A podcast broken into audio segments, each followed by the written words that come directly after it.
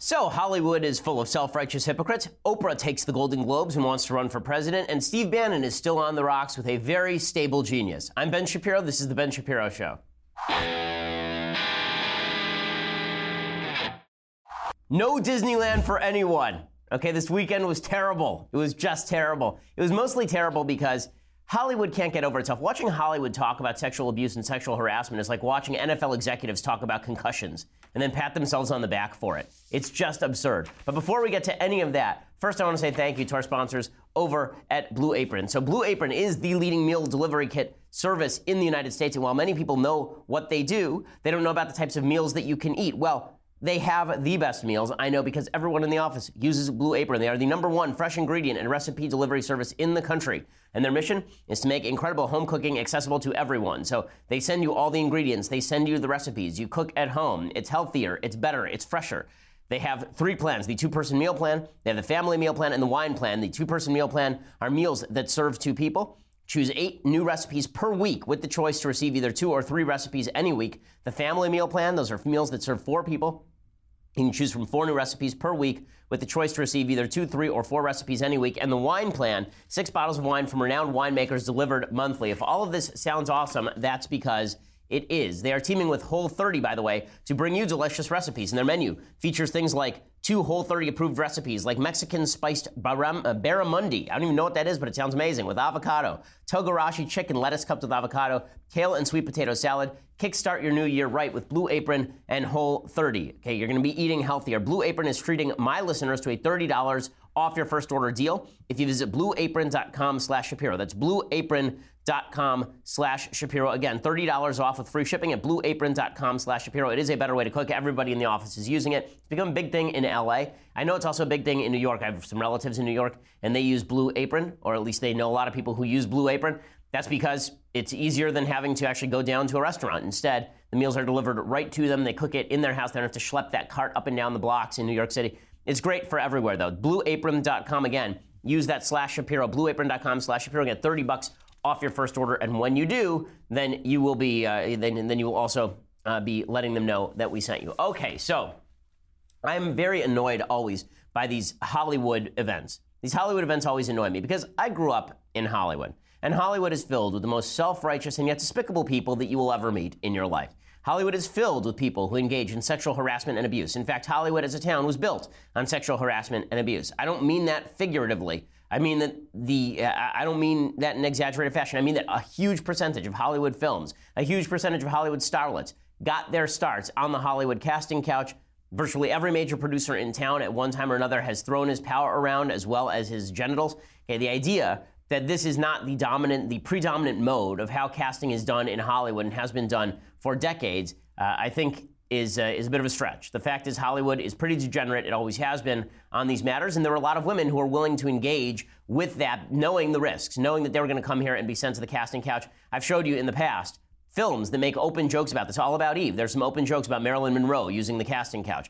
Okay, this is not something that is brand new from Hollywood. Well, Hollywood suddenly gets hit for it, and suddenly everyone's very surprised. And not only that, they're there to virtue signal. It's just great. They're there to come along and signal to you not only that they are wonderful leftists, but also that they are just shocked by, and appalled by what's happened in Hollywood. They're here to joke about all of the terrible things they've done. As I said at the top of the show, it's like watching NFL executives joke about concussions or Penn State executives joke about pedophilia. You can't do this, okay? Hollywood has an entire event dedicated to patting itself on the back for how much it's standing up to the sexual harassment scandal that's happening in its own industry and to which many of the people who were who were testifying last night were party in the first place. Okay, we'll go through all of this, but let's start with Seth Meyers' opening monologue. So Seth Meyers begins by slapping Hollywood, and then, of course, he has his obligatory slams against Trump. He's too lazy to actually write any new jokes about Trump, so instead he just hijacks jokes that were told last year by Hugh Laurie, I believe it was the Golden Globes, about the Hollywood Foreign Press Association. Here is Seth Meyers again, uh, an overrated comedian who, uh, who masquerades as a political thinker. Here he is doing his opening monologue. Good evening, ladies and remaining gentlemen. There's a new era underway, and I can tell because it's been years since a white man was this nervous in Hollywood. I'm not even the most powerful Seth in the room tonight. Hey, remember when he was the guy making trouble with North Korea? Simpler times. And we're all here tonight courtesy of the Hollywood Foreign Press. A string, yeah. A string of three words that could not have been better designed to infuriate our president. Hollywood Foreign Press. The only name that would make it this is old. This is lazy. There, there's nothing. There's nothing new here. And the idea, oh look, we're all going to laugh now about white men being in power. We're all going to laugh now about men being sexist. We're all going to laugh about how men are on the run in Hollywood. Except that half this crowd cheered Roman Polanski. Half this crowd stood up and cheered Woody Allen when he won a Lifetime Achievement Award from the Golden Globe six years ago in 2012. Harvey Weinstein on this stage was feted as a god by Meryl Streep, who last night was talking about Me Too and Time's Up. And it's not just Seth Meyers. Obviously, Debra Messing arrived and, and decided that it was time to slam E! Channel for the so-called pay gap, right? The implication being that E! doesn't pay its female hosts enough. Debra Messing, the multimillionaire, who's a terrible actress, by the way, and blocked me on Twitter, not because I just called her a terrible actress, but long ago, um, she blocked me because I guess there, and, and, said that she would cancel her subscription to the New York Times after the New York Times did a profile of me uh, that did not rip me as a racist because I'm not. Uh, Debra Messing decides that now's a good time to virtue signal about the pay gap she wasn't the only one, by the way. Uh, what, what's the name of the lady? Um, well, what's the name of the lady from uh, Friday Night Lights? Uh, Connie Britton. Right. So Connie Britton shows up last night wearing a shirt that says uh, something like sec- uh, something like um, poverty is sexist. It said poverty is sexist. The shirt cost three hundred eighty dollars. Not a joke. Three hundred eighty dollars. And after she spilled champagne on it, then it was worth $700. So well done, Connie Britton. Poverty is sexist. But she's not the only hypocrite. Here's Debra Messing, a very, very wealthy woman for being a garbage actress on a show that was really about the gay guy and about the, uh, and about the shrill, high pitched woman and not about her at all. Here is Debra Messing talking about the pay gap at E! And we want diversity. We want um, intersectional gender parity. We want equal pay. And I mean, you know, I was so shocked to hear that that E doesn't believe in paying their their female co-hosts the same as their male co-hosts. I mean, I, I miss Catt Sadler, and um, so we stand with her, and that's something that can change tomorrow. So much heroism, so much strength so much Normandy like bravery. My God. Standing on the red carpet, wearing a, uh, probably, a, a gown worth probably several thousand dollars, talking about the pay gap that obviously is just brutal for women at E, whose entire job consists of standing alongside men at E, both of whom talk about celebrities all day. Okay, let, us be real about this. Women in the entertainment industry, in the talent side of the entertainment industry, are not getting destroyed by sexism. Okay, they are in terms of sexual harassment and sexual assault. That's a different issue. But in terms of the pay gap, Okay, the idea that Natalie Portman and Jennifer Lawrence are being destroyed by sexism, or that the women at E couldn't just go to their bosses and say, listen, either pay me more or I'll leave. Uh, here's the thing about the free market. If you are easily replaceable, and I'm sorry to tell you this, but women at E and men at E are probably pretty replaceable. It doesn't seem like a particularly tough job. Then uh, maybe you ought to ask for a raise less often rather than more often. I mean, if you, you could start an E channel, honestly, and pay everybody $30,000 a year and be staffed up the wazoo. I mean, there are people who are beautiful working at Coffee Bean every single day who would die to work for $35,000.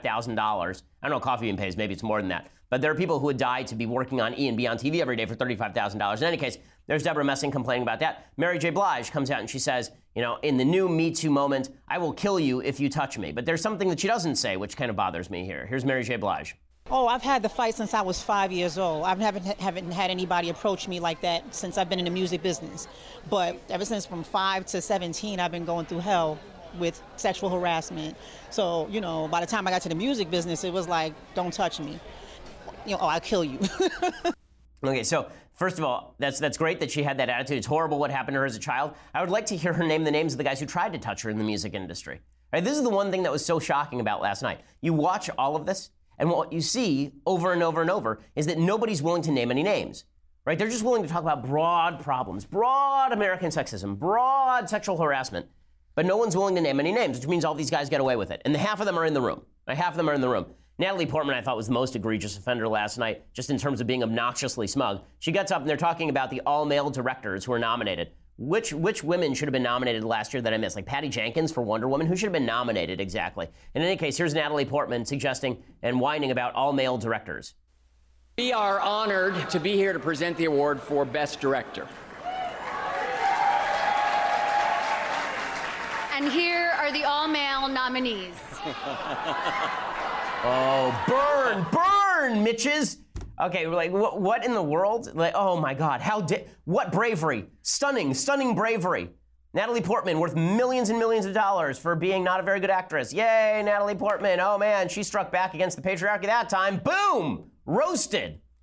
Oh, Hollywood is so smug and so irritating. I mean, I'm famous for being smug, and they outclass me by orders of magnitude. Okay, so before I go any further, and we'll talk about Oprah because I have many a thing to say about Oprah Winfrey and her presidential runs. First, I want to say thank you to our sponsors over at filterbuy.com. So the holidays are over, but the winter has just begun. According to studies, that means that you're going to be inside a lot, and the air indoors contains up to 100 times more pollution than the air outside, which can cause illness, allergies, unnecessary wear and tear on your HVAC system. That's why you need filter replacements. Okay, it doesn't. It's not a sexy topic, but it is a topic that is going to make your life a lot better in subtle ways you will not even notice until you come down not with a flu, right? Until you until you don't get sick, until you don't end up hacking away in the middle of the winter. Filterbuy.com is America's leading provider of HVAC filters for homes and small businesses. They carry over 600 different filter sizes, including custom options, all shipped free within 24 hours. Plus, they are manufactured right here in the United States. They offer a multitude of options, all the way up to hospital grade. So you're going to be getting rid of the pollen and the mold and the dust and the other allergy aggravating pollution and maximizing the efficiency of your system. And right now, you save 5% when you set up auto delivery. The great thing about auto delivery is you forget about your filters until I talk about them on the show and then you buy the new filters and you forget about them again until they're all black with mold. Well, when you set up the auto delivery, it shows up at your door, and you never have to worry about thinking about it again. It shows up, you, you install them, you're done. Right? Right now, you save 5% when you set up auto delivery. You never need to think about it again. Go to filterbuy.com. Breathe better, filterbuy.com. Again, that's filterbuy.com. Go check it out. All orders ship free within 24 hours. And again, they have 600 size options, including custom sizes. So go to filterbuy.com and check it out. All right. So, all of this was prelude to the big story of the evening. The big story of the evening was Oprah Winfrey. Oh, Oprah. So stunning, so brave, such stunning bravery, such brave stunning It's just, it's so, so much bravery. I can't even take it. I just can't take it. In fact, it was so brave that everybody lost their mind. NBC tweeted that Oprah would be our future president. Yes, really, the network, NBC, they tweeted nothing but respect for our future president, hashtag Golden Globes.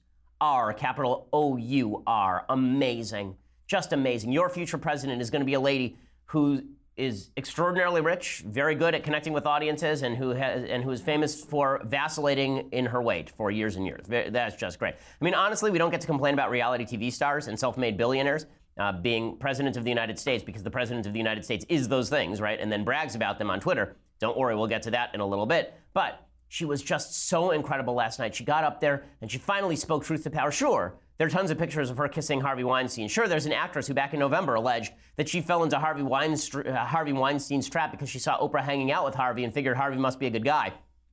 Sure, Oprah Winfrey existed in this town for 30 years, making oodles of cash, becoming the most powerful woman in media, the queen of all media, and never had one word to say about sexual harassment and assault in Hollywood. Sure, all of that's true, but the bravery the stunningness, the stunningness McBravery. Ah, just shocking, just stunning. Reese Witherspoon tweeted out in the midst of all of this that Oprah Winfrey that she was now going to date time differently. She, tw- she tweeted, quote, I will now officially divide time like this. Everything that happened before Oprah's speech, everything that will happen after. My God, it's just like Jesus. It'll be BO and AO. Before Oprah and after Oprah.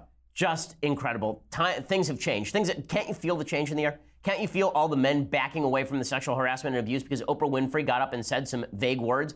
I do. I feel like everything changed last night. Now, to be fair, Oprah's really good at this, right? Oprah's actually a very good speaker. She's very talented. She's quite a good actress. She's very good at connecting with audiences. We've known all this for years. She gets up. Chris Cillizza at CNN said, you could have heard her giving this speech in Iowa. You can almost imagine her running for president. Ugh! Have we learned nothing, people? Nothing. Right? The entire media that suggests that inexperience is bad, that we don't need somebody with no policy, that we don't need somebody who doesn't know what the hell they're doing at the head of government. And they're like, you know what we need? Oprah.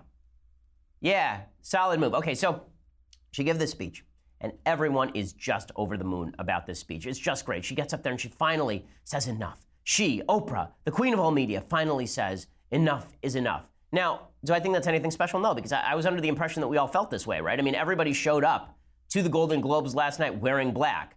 It was a classier Golden Globes than we've had in years. There wasn't people dressed like Lady Gaga breaking out of an egg at the Golden Globes red carpet. Everybody just looked like it was the 1950s and they were wearing black dresses. Actually, everybody kind of looked classy. Maybe this should be the going rule there from now on.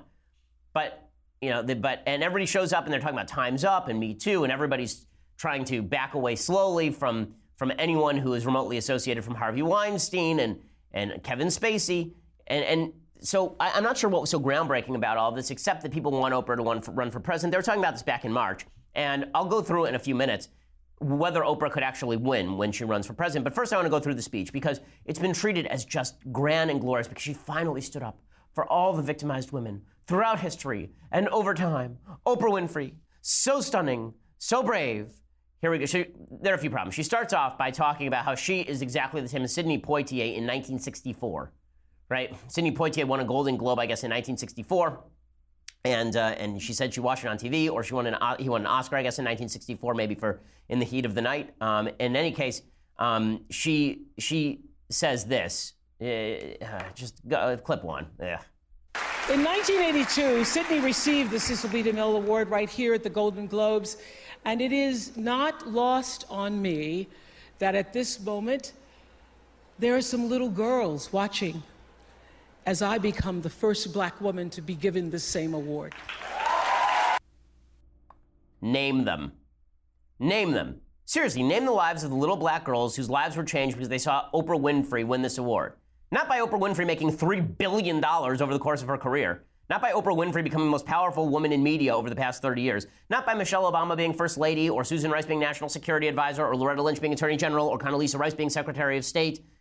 Not by any of those things right? Not, not, by, not by any of these famous black women being in positions of powers for years. Not by the fact that the music industry is dominated by powerful black women. Not by Beyonce. Not by the fact that the, the entertainment industry is dominated by beautiful black women and powerful black women. Not by the fact that women dom- black women dominate sports. Not by Venus Williams or Serena Williams. Not by any of those people. It was Oprah winning a Golden Globe last night that changed everything, people. It changed everything. And let me tell you, Black girls who are watching TV today, they are in exactly the same situation as she was in 1964 watching Sidney Poitier in his white tie and black skin, this is her words, get up and say what he says at the, at the Oscars or at the Golden Globes.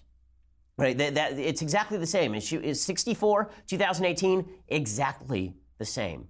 Now, I hate this kind of virtue signaling. I really do. Because 2018, to pretend this is exactly the same is not remotely true. It's stupid, it's overblown, and to pretend this is some sort of groundbreaking moment is just sheer crappery. It's just nonsense.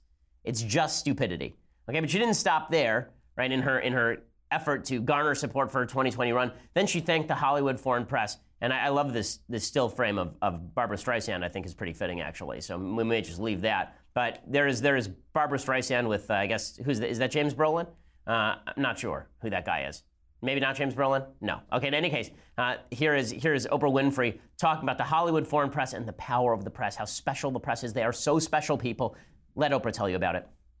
I'd like to thank the Hollywood Foreign Press Association because we all know that the press is under siege these days. But we also know that it is the insatiable dedication to uncovering the absolute truth that keeps us from turning a blind eye to corruption and to injustice. Oh, preach, Oprah, preach. To, to tyrants and victims and secrets and lies. I want to say that I value the press more than ever before as we try to navigate these complicated yes. times. Yes. Yes. Just yes. I mean, oh, and the people nodding, and the people cheering, yes, the press, oh! Okay, let me explain to you something about the foreign, the Hollywood Foreign Press Association. The Hollywood Foreign Press Association is 90 international reporters. You know what they do all day? They report on Hollywood. This is what they do. This is what the Hollywood Foreign Press Association is. You know what might have been a good story about Hollywood? You know, for like the past 80 years, any time in here, you know what would have been a good story for them to report on? The rampant sexual abuse and, and harassment that took place in Hollywood for decades by the most powerful men in the business. That might have been a good thing. Did they speak truth to power? Did they uncover the secrets and the lies and the victims and the tyrants? Did they do that? She wants to thank the Hollywood Foreign Press for speaking up for truth. Good job, guys. You were just you're just brilliant. You're just fantastic. Wonderful job. I am so impressed. Legitimately, the only members of the press who did anything about the about the rampant Hollywood abuse were people like Ronan Farrow, right? People over at the New Yorker did some great work on this.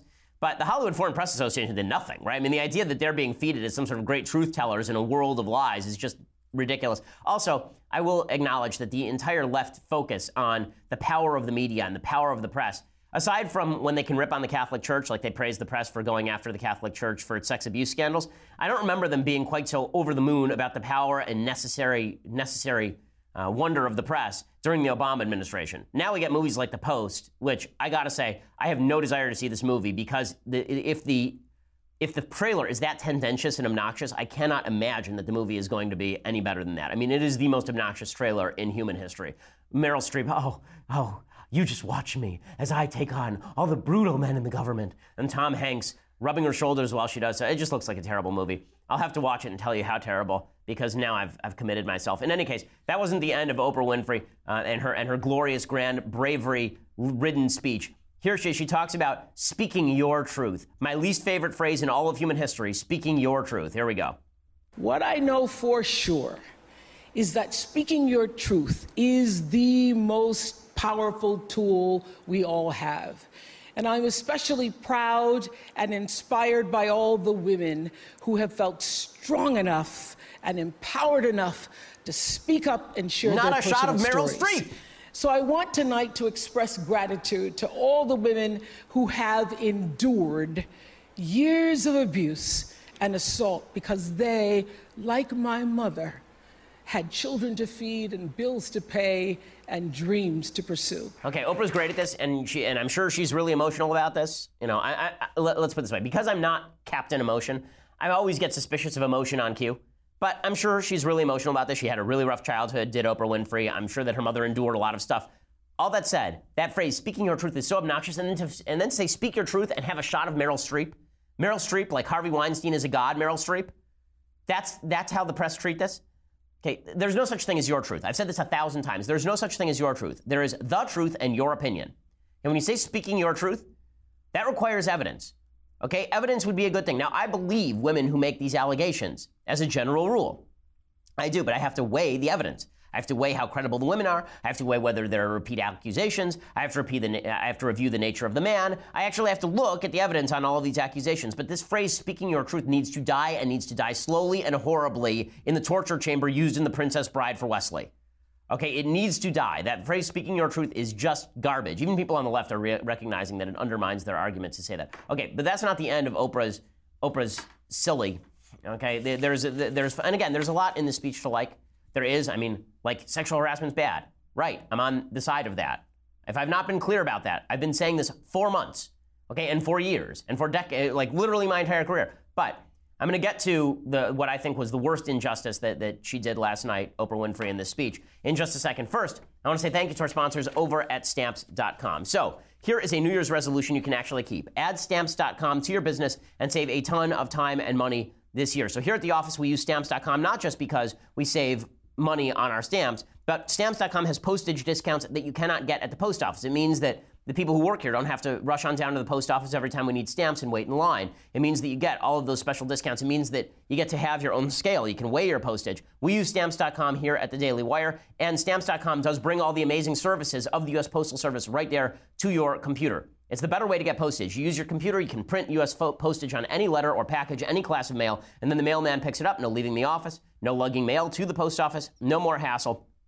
By the way, the, uh, the postage discounts also mean that it's a fraction of the cost of those super expensive postage meters when you get your own postage meter through stamps.com. They will send you a digital scale that automatically calculates exact postage, which means you'll never overpay or underpay for postage again right? It's convenient, it's easy, it is reliable, and it is efficient. So check it out, stamps.com, and they have a special offer right now, including a four week trial plus postage and a digital scale. If you're ready for a better new year, go to stamps.com, click on the microphone at the top of the page, and type in Shapiro. That's stamps.com, and use the promo code Shapiro. Use that microphone, click on it, use Shapiro. You get that four week trial plus postage and digital scale, uh, and it, it really is a terrific deal. Use that promo code Shapiro also so that they know that we sent you. Okay, so concluding Oprah Winfrey's masterful, stunningly McBrave speech. I'm just going to keep using those, those words over and over because that's what the media does. I mean, if I read you the headlines on Oprah, now I'm going to be forced to read you the headlines on Oprah. Okay, I'm just going, like right now, in real time, to Google News. Oprah knew exactly what she was doing on Sunday night, CNN. HuffPo, Oprah and Stedman hint she's open to presidential run. Sources Oprah Winfrey actively thinking about running for president. Right? Golden Globes 2018, how Oprah saved the night. Oprah 2020, Golden Globes host Seth Meyers jokes it may be in the cards. Oprah Winfrey triumphs at black draped Golden Globes. I mean, just. Uh, Oprah speaks out to young girls in Cecil B. DeMille Award speech. Just so much heroism, so much heroism speaking in a room full of other rich people who all are forced to agree with her by the news cycle about everything. Because if they don't, then we'll all accuse them of sexual abuse or being complicit in it. I mean, it, the thing about speaking truth to power is that it would be good to do that when there's actual risk involved. She was the most powerful person in the media for the last 20 years. She did not say a thing about this happening in Hollywood, a thing. And now she's being used as the point person on this. She's the queen of bravery. It's like Roger Goodell saying he's taking the lead on concussions. I keep using that because it's the best example I can think of. It's like the president of Penn State saying he's taking the lead on child sexual abuse. Okay, you can't do that. It's just ridiculous. It's hypocritical and ridiculous. And again, I agree with everything she's saying. I agree. But where was she six months ago? Okay, not even that long ago. Okay, here, here, this is the part that really drives me up a wall. So she actually compares women who are being victimized in Hollywood to a woman who was raped by six men, six white men in 1944. A Black woman raped in Alabama, and the guys were not prosecuted for it. Here, is, here she is talking about it. In 1944, Recy Taylor was a young wife and a mother she was just walking home from a church service she'd attended in Abbeville, Alabama, when she was abducted by six armed white men, raped and left blindfolded by the side of the road. For too long, women have not been heard or believed if they dared to speak their truth to the power of those men. But their time is up. Their time is up. And I just hope.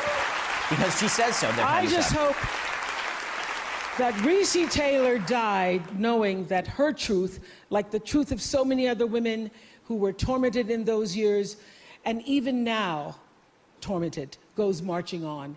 It was somewhere in Rosa Parks' heart almost 11 years later when she made the decision to stay seated on that bus in Montgomery. And it's here with every woman who chooses to say, me too. And every man, every man who chooses to listen. Oh, so much emotional. Lecture us, Hollywood. Lecture us on this. Right? Lecture us because it's not like you are the scandal. Why? Yeah, you lecture me, Oprah. Yeah, you lecture me. I wasn't the one who was wining and dining with, you know, Harvey Weinstein five seconds ago. The, the, the, hypocrisy of it just drives me up a wall. Listen, I'm glad that Hollywood is finally owning up to the issue. So I think there's going to be any material change in Hollywood, by the way? No, I think this is all going to die down in six months and things will go back right to what they were before because no one's naming names. Does Oprah have a Rolodex? She knows all these guys. She got anything to say about any of them? A name? One? How about that? And, and the, the part that drives me up a wall here is the implication that America in 1944 is the same as America in 2018 with regard to allegations of rape, particularly cross cross uh, cross racial rape. Okay, if a group of white men raped a black woman, not only would it be front page story across the nation, the president would sound off, every person in America would be calling for those guys to be strung up. How do I know? Because it was a national scandal when Al Sharpton claimed that Tawana Brawley falsely was raped by a bunch of white men. It was a national scandal when the Duke lacrosse guys were falsely accused to have raped Crystal Mangum, who was a uh, black stripper in, in Duke. And when, and when, a, when that actually happened, we want those guys to go away forever. To pretend that society now and society then are in any way similar, and, she said, and, and that the Me Too movement is what changed that. Guess what? The Me Too movement didn't change that. Everyone was against rape, and uh, everyone is still against rape. We were against rape, we are against rape, we will be against rape for my entire lifetime. And this pretend nonsense that 1944 is the same as now or that it requires the same kind of bravery, no one should compare Recy Taylor to Oprah Winfrey. Okay, nobody should be comparing Rosa Parks to Meryl Streep. If you are, you're out of your mind. You're out of your mind. And to, and to compare America circa Alabama, circa 1944, with America circa 2018, in Hollywood, the repository of all the sexual abuse is just vomitricious. It's just a bag of vomit. Okay, now, there's a lot of talk about Oprah should run for president off the basis of I'll just because so because again, what courage. What unbelievable courage. By the way, I did note this last night and a bunch of people got mad at me for saying so. But you want how many times was Iran mentioned last night? Uh, waiting. Uh, I, I, didn't see it mentioned once. Did anybody else? I didn't watch the whole program because I'd rather have gouged out my eyes with a spork. But if you actually were watching this thing, was Iran mentioned? I like when she says, we side with women all over the world. That would have been a good time to talk about maybe places around the world where women are being routinely victimized, not just in the United States. And Oprah, by the way, cares about things happening around the world. She founded a school for girls in South Africa, right? She actually cares about stuff happening outside the United States. Wouldn't now have been a good time in that speech to say not just women here, but women in Iran and women in Saudi Arabia and women in Egypt and women in, in uh, right? Couldn't you have just listed those off in the middle of it? But no, because Hollywood is, is deeply invested in Hollywood itself, and they, and they have to show that they're leading the fight against themselves, which of course is not true at all. Okay, so would Oprah Winfrey win a presidential election? Number one, the person hardest hit last night is Joe Biden, because Oprah Winfrey would win the primaries. Oprah Winfrey would obviously win the primaries. Right? Joe Biden would get shellacked by Oprah Winfrey, not just because Oprah Winfrey is black, but because Oprah Winfrey is deeply talented and she spent 30 years building up a stock of goodwill with the American people and particularly with women. So let's talk more about the general election because I think that if Oprah ran, she would almost assuredly win the Democratic primary nomination process. Could she beat Donald Trump? So here's what she's got going for her. There are about five arguments in favor and five arguments against. First, she is the most famous woman in the history of mankind. That's not really an exaggeration. She's the most famous woman in media. She is, this is a time when people have access to information about other people at a rate never before known by man. Um, she's the most famous person ever, right? She's so famous that Donald Trump has spent years praising her. In April 2012, quote, M. Oprah will end up doing just fine with her network. She knows how to win. May 2014, the greatest discovery of all time is that a person can change his future by merely changing his attitude. Oprah Winfrey, right? So, so he, so, so, yeah, she, there, there are a bunch of arguments here uh, in favor of Oprah. She's a uniter, not a divider, right? Her whole brand is I bring people together, I unite people, I make people happy, right? She is the she's the warm and fuzzy, whereas Trump's whole brand is firing people and acting tough. So Oprah, there would never be a bigger gender gap than Oprah versus Trump, right? There would be the, the gender gap would be enormous. It'd be like 90-10 for women for Oprah and 90-10 for men for Trump. It would be an enormous, enormous gender gap, and the, and it goes on here. I'm I'm gonna continue in just a second, talking about what exactly what, what exactly her qualifications for office are. Her other qualifications here, third qualification, she has a terrific personal story.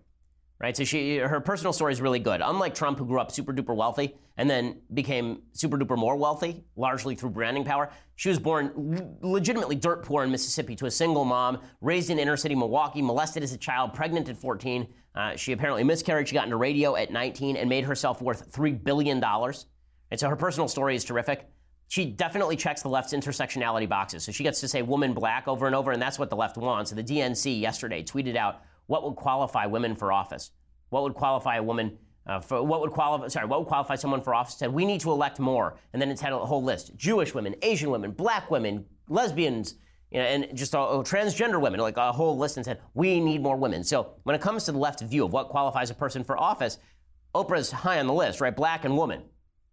She also has crossover appeal in a way that, for example, uh, for example, Hillary Clinton didn't. Right? Hillary was a woman, but other women didn't like her. Oprah is a woman that other women really like a lot. She polls well, also, by the way. Uh, in as of March 2017, she had a 49-33 favorable rating. Honestly, I'm shocked that her favorable rating is that low. I would think it would be closer in the 50s. She led Trump and actually polled her against Trump, and she leads Trump right now 47-40 in the polls, which is not a blowout, by the way. That's more like Hillary Clinton numbers than anything else. So here are the drawbacks. Here's why Oprah would probably not win if she ran. One, she's wildly inexperienced. Now, that doesn't hold a lot of stock anymore.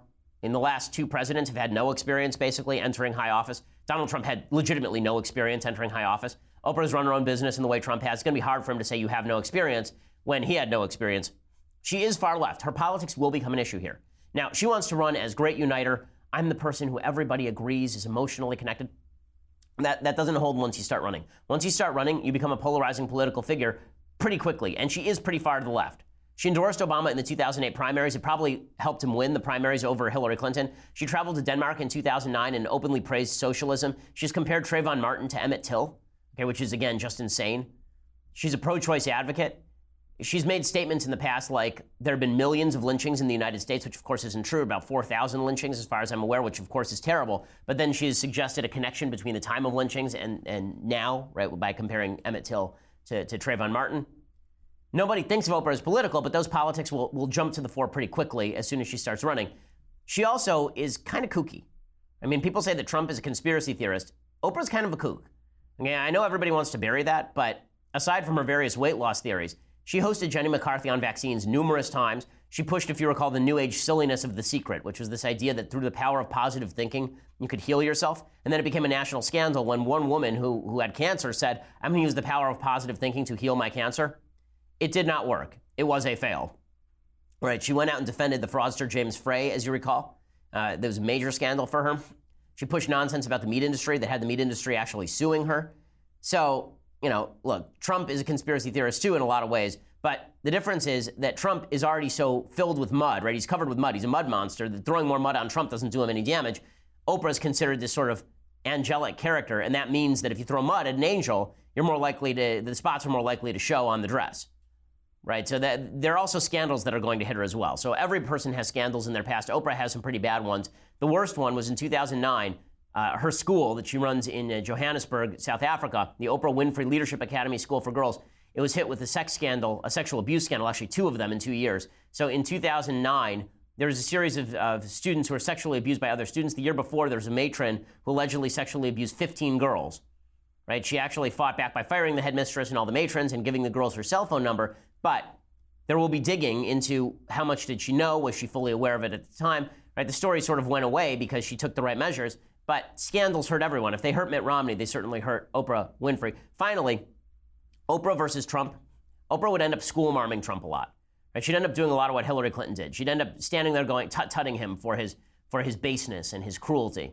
It didn't work well for, for Hillary. Now, Oprah doing it might be more successful, but I'm not sure school marming works against Trump in any case. So before everybody gets over the moon about Hillary for president, I, I just I think there's some real holes in that particular theory. I also think that the Democrats are probably going to nominate somebody who's more akin to Joe Biden. Okay, meanwhile, putting aside the Golden Globes now, let's talk about President Trump's tweets. So, over the weekend, President Trump had a lot to say about this book, right? So, over the weekend, there's, there's a lot to say for President Trump about uh, the, the, this, this uh, Wolff, Michael Wolff book, um, Fire and Fury. We'll talk about, you know, we'll talk about that in just a second. But for this, for, uh, for the discussion of very stable geniuses and Stephen Miller on CNN, you're going to have to go over to dailywire.com right now and subscribe. For $9.99 a month, you can have a subscription to dailywire.com. When you get that subscription, you get the rest of this show live. You get to be part of my mailbag on Fridays. You will also get discounts from the soon to becoming Shapiro store. You will get the rest of Michael Knowles' show. You'll get the rest of Andrew Klavan's show. You'll get all of those glories for $9.99 a month. For $99 a year, a significant discount from the monthly fee. Time to get the wheels turning and the keyboards humming on Tuesday, January 16th at 5 p.m. Eastern, 2 p.m. Pacific. We'll be doing our fifth episode of The Conversation featuring the Daily Wire's own Andrew Klavan, moderated by our own host, Alicia Krause. Subscribe today. Be part of the conversation. Ask Drew those live questions, which he will answer for everyone to hear. Make your life better in every conceivable way. Drew's conversation will stream live on the Daily Wire Facebook page and the Daily Wire YouTube channel. It'll be free for everyone to watch. Only subscribers get to ask the questions. To ask questions as a subscriber, you log into our website, dailywire.com. You head over to the conversation page to watch the live stream. After that, if you just start typing into the Daily Wire chat box, Drew will answer questions as they come in for an entire hour. Once again, subscribe to get your questions answered by Drew on Tuesday, January 16th, 5 p.m. Eastern, 2 p.m. Pacific, and join the conversation. Andrew Klavan this time. You get all of those things, and you get this extra goodie the leftist tears, hot or cold tumbler, the greatest of all beverage vessels. Yes, greater than any beverage vessel that was held at the Golden Globes last night. It is phenomenal. And you get all of those things for $99 a year. You just want to listen later, head over to SoundCloud, iTunes, YouTube. Please subscribe to our YouTube channel. We always appreciate it. we, we put up videos every day pretty much that you won't see anywhere else. So check that out at our YouTube channel. We are the largest, fastest growing conservative podcast in the nation.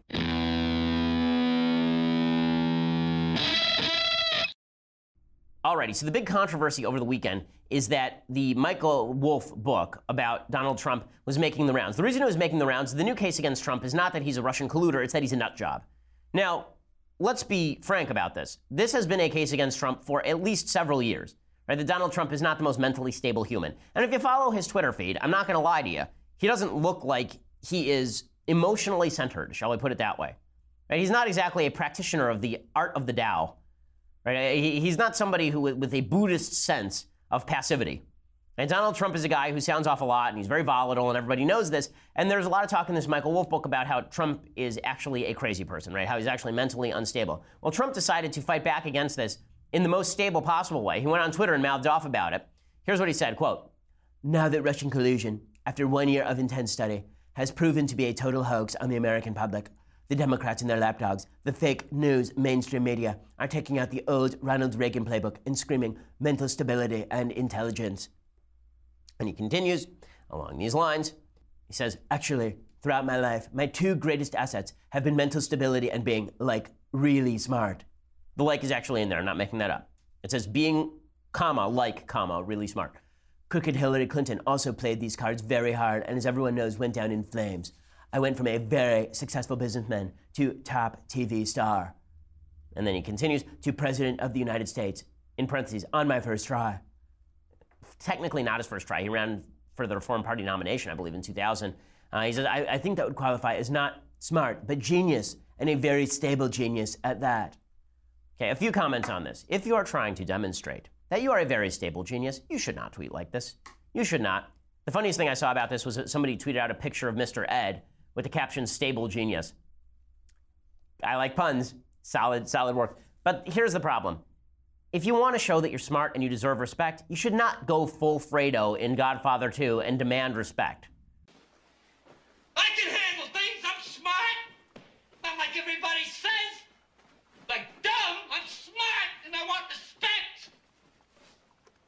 Yeah, and that's sort of everybody's reaction, right? Michael's reaction there is pretty much the reaction shot for everybody after Trump tweets all of that. Now, you can talk about whether you think he's stable. You can talk about whether you think he's qualified to be president. You can talk about all the good things that have happened under under Trump. And I agree with all the good things that have happened under Trump. I've been if I've not been clear about that, I really like the last 8 weeks of policy particularly. But if you want to show that you are actually a very stable genius, do not channel Fredo. It's just not a bright thing to do. Like advice to President Trump, please for the love of God, put down the phone. Just put it down. You know what would convey that you're a very stable genius? Putting down the phone putting it down, like now, put it down. I, to, I, I, feel like I'm talking to my year and a half year old son. Put down the pone, right? He calls it a pone. Put down the pone. Okay, just stop. When he does this, it is not helpful. The reason that it's particularly unhelpful is because right now he's trying to fight back all of these allegations, and not just that. You know, there are a lot of people on my side of the aisle, on the conservative side, who will say, listen, who cares how he acts? All that cares is what gets done. The reason people are considering Oprah Winfrey for president is because of how she acts, not because of what they think she's going to get done. The reality is what we perceive the presidential election to be, who we perceive the president to be, is what Trump, what Trump evidences in his tweets, not what he does in his policy. We can justify his presidency to ourselves by talking about all the things he does in policy. And that's great. That's how I see the presidency in my dreams, right? The presidency should be about the policies that you promulgate. But that's not what exactly people see the presidency as. They see the presidency as the stuff you say, and Trump is saying silly, silly things. And not just that, he then activates Stephen Miller to go out on CNN. Now, Stephen Miller had some words to say about Steve Bannon. I agree with all of his words. He calls Steve Bannon grotesque, agreed. He calls Steve Bannon ridiculous, agreed right? And I know Steve Miller, right? I know Stephen Miller. I think Stephen is a very knowledgeable guy, particularly about immigration. But on TV, he is just television poison. He is just bad on TV. If you want Stephen Miller to basically go after Steve Bannon, a statement from Stephen Miller, a public statement from Stephen Miller, released as a video, would have been much better. Instead, he goes at it with Jake Tapper. And here's the problem when I agree with what you're saying, and I'm still criticizing how you're saying it, it might be a problem with how you're saying it. So Stephen Miller goes on with Tapper, and he refuses to answer any simple questions, which he could right? I could have done a better job ripping on Bannon in this interview than Miller does. Miller goes out there and instead he just devotes 12 minutes to making a fool of himself. And it's just not useful. It's just not good. And then he ends up being escorted from the CNN headquarters by security. If you're trying to evidence that you guys are all very stable geniuses, no, just no. Here's some of this. Now, I know that uh, Trump tweeted out that he loves this. I know that Trump tweeted out that, that he thinks that this was just a great performance by Stephen Miller. It was not. Okay, here oh, I will show you. With respect to the, um, the Trump Tower meeting that he's talking about, he wasn't even there when this went down, so he's not really a remotely credible source on any of it. It reads like an angry, vindictive person spouting off to a highly discreditable author. The book is best understood as a work of very poorly written fiction. And I also will say that the author is a garbage author of a garbage book. A, a phenomenon that was happening that you didn't see a phenomenon that's happening that the rest of the political class didn't see. All these so-called political geniuses in Washington, whether it be at the big lobbying firms or the only person the who's called himself a genius Congress, in the last week is the president. But the, which because happens to be a true statement. Okay, is self-made billionaire who revolutionized reality TV, and I'm who has sure- changed the Okay, this is where it goes off the rails. If you just want to say that the book is just a grotesque, if you want to just say the book is fiction, that's fine. But this whole we got to go on TV and we got to treat the president like he's Kim Jong Un, or we're going to go around worshiping, we're actually going to get out a prayer rug and just bow down to Trump. He is a genius. He's the only one who is a genius. He beat 17 other candidates. Blah, blah, blah. Ah, Come on. Okay, like if, if you think this is helpful to Trump's prospects in 2020, you got another thing coming. Okay, in a second, we are going to get to some things I like and some things that I don't. You know what? Let's just do it. Okay, some time for some things I like, some things I hate, and then we'll do some Federalist papers. So, things I like. Over the weekend, I got to see Jumanji. Uh, it is fun. Okay, it's not Citizen Kane. It's not meant to be Citizen Kane. Uh, it is very funny. I was actually kind of shocked that they didn't use The Rock in more comedic ways. The people who are actually funny in this in this film are Jack Black and Kevin Hart. Jack Black is very funny. He basically the, the basic premise of the film is that there are these four teenagers who entered the game Jumanji. If you remember the original Jumanji, it was the opposite, right? It was it was Robin Williams pops out of the game, and so do all the animals, and it's freaking out the kids. And I remember it was pitched as a, a kid-friendly film, the original Jumanji. And I, when I saw it, and I was like eight, it freaked the living crap out of me. Right? It's, it's an actual very freaky film. This one is obviously pitched to people who are like 16 years old, 15 and, ab- and up. So it's, it, it is PG 13, um, and it should be PG 13. Uh, so, in any case, here is a little bit of the preview. Spencer, Bethany, Fridge, Martha. You're all here for a reason. Hey, person walking. You should be thinking about who you are and who you want to be. You'll have plenty of time to figure that out while you're cleaning out the basement. Are you gonna help or are you too pretty? I'm too pretty. Yo, what's this? A game for those who seek to find a way to leave their world behind. Jumanji. You pick a character and you're that person in the game. Which one do I pick? I don't think it matters that much. Moose Finbar. Sounds like a badass. I'll be the curvy genius. Dr. Smolder Bravestone. I Guess I'm Ruby Roundhouse.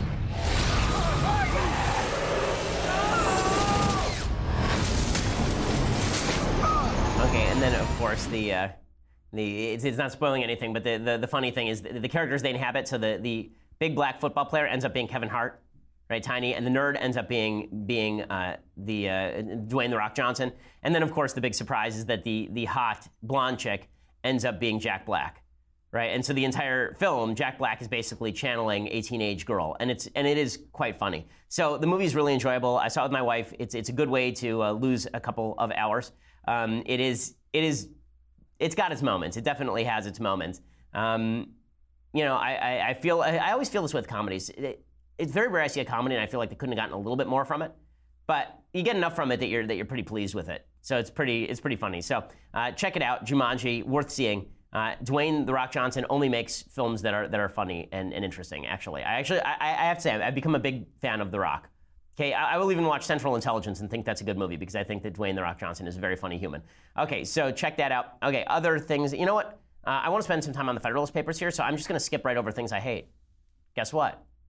Too bad. Okay, so let's talk Federalist Papers. The reason I want to spend some extra time today is because this is one of the more important Federalist Papers. Every week we do a Federalist paper. Today we are on Federalist number 10. This is one of the most famous. This one is by James Madison. This is the one where he talks about how the organization of the Constitution of the United States helps defeat the power of faction. So what he says is by a faction, I understand a number of citizens, whether amounting to a majority or a minority of the whole, who are united and actuated by some common impulse of passion or of interest adverse to the rights of other citizens or to the permanent aggregate interests of the community. So what he says basically a faction is any political group of people organizing against another group of people or organizing against a future interest. He says there are two methods of curing the mischiefs of fashion. The one of faction. The one by removing its causes, the other by controlling its effects. There are again two methods of removing the causes of factions. The one by destroying the liberty which is essential to its existence, the other by giving to every uh, citizen the same opinions, the same passions, and the same interests. So here's what he says. He says basically, if you want to stop factions from tearing a society apart, stop the majority from hurting the minority, or the minority from hurting the majority, there are only two ways of doing that. The one is to get rid of the causes of faction, so make everybody think the same way. The other is by controlling its effects. If you want to get rid of everybody thinking differently, the only way to do that is by getting rid of liberty on the one hand, or by giving every citizen the same opinions, the same passions, and the same interests through training. He says that the, the getting rid of the causes is a fool's errand. And he says, if you destroy liberty, that's worse than the disease. He says, liberty is to faction what air is to fire, an ailment without which it instantly expires.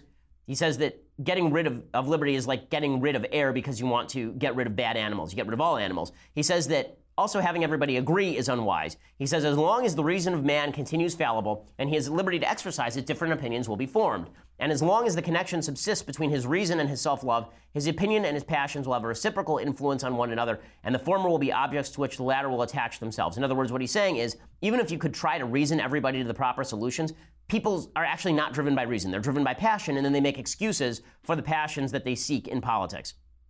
He also points out faction is not going to be cured basically without fascism. He actually dramatically foresees Marx. He says that there will always be material inequality in a free society because people have different abilities. He says the diversity in the faculties of men from which the rights of property originate is not less an insuperable obstacle to a uniformity of interests. He says we're always going to fall into mutual animosities based on our varying viewpoints and different abilities. And he says legislation means that we're judges in our own case. Right? So if you were going to judge between the rich and the poor, you really can't have them just vote on it because now you're a judge in your own case. So what do we have to do? That leaves us with the second solution, and that is we have to control its effects. So if we have a minority seeking to impose on the majority, we don't have a problem, right? Because the minority can't impose on the majority. But what if a majority wants to impose on a minority? Then we have a serious problem. And he says no informal checks and balances will suffice. He says either the existence of the same passion or interest in a majority at the same time must be prevented, or the majority, having such coexistent passion or interest, must be rendered by number and local situation unable to concert and carry into effect schemes of oppression. So he, what he says is if you have a big republic with lots of varying interests, it's hard to actually motivate a majority to curb the rights of others.